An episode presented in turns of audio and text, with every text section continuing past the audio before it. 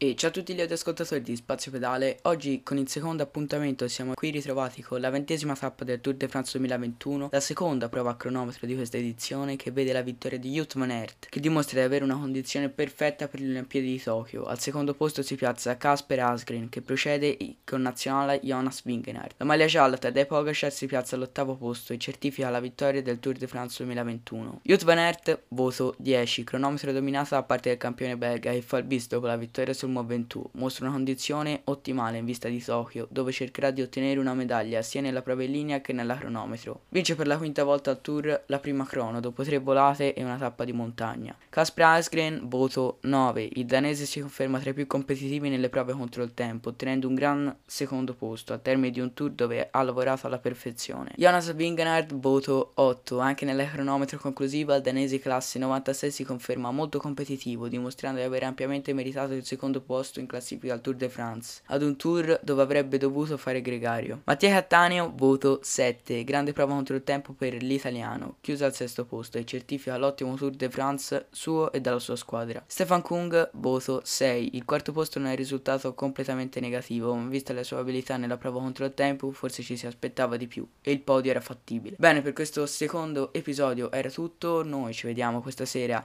alle diciassette con il terzo episodio di quest'oggi con le pagelle della ventesima tappa. Da Spazio Pedale è tutto e adios.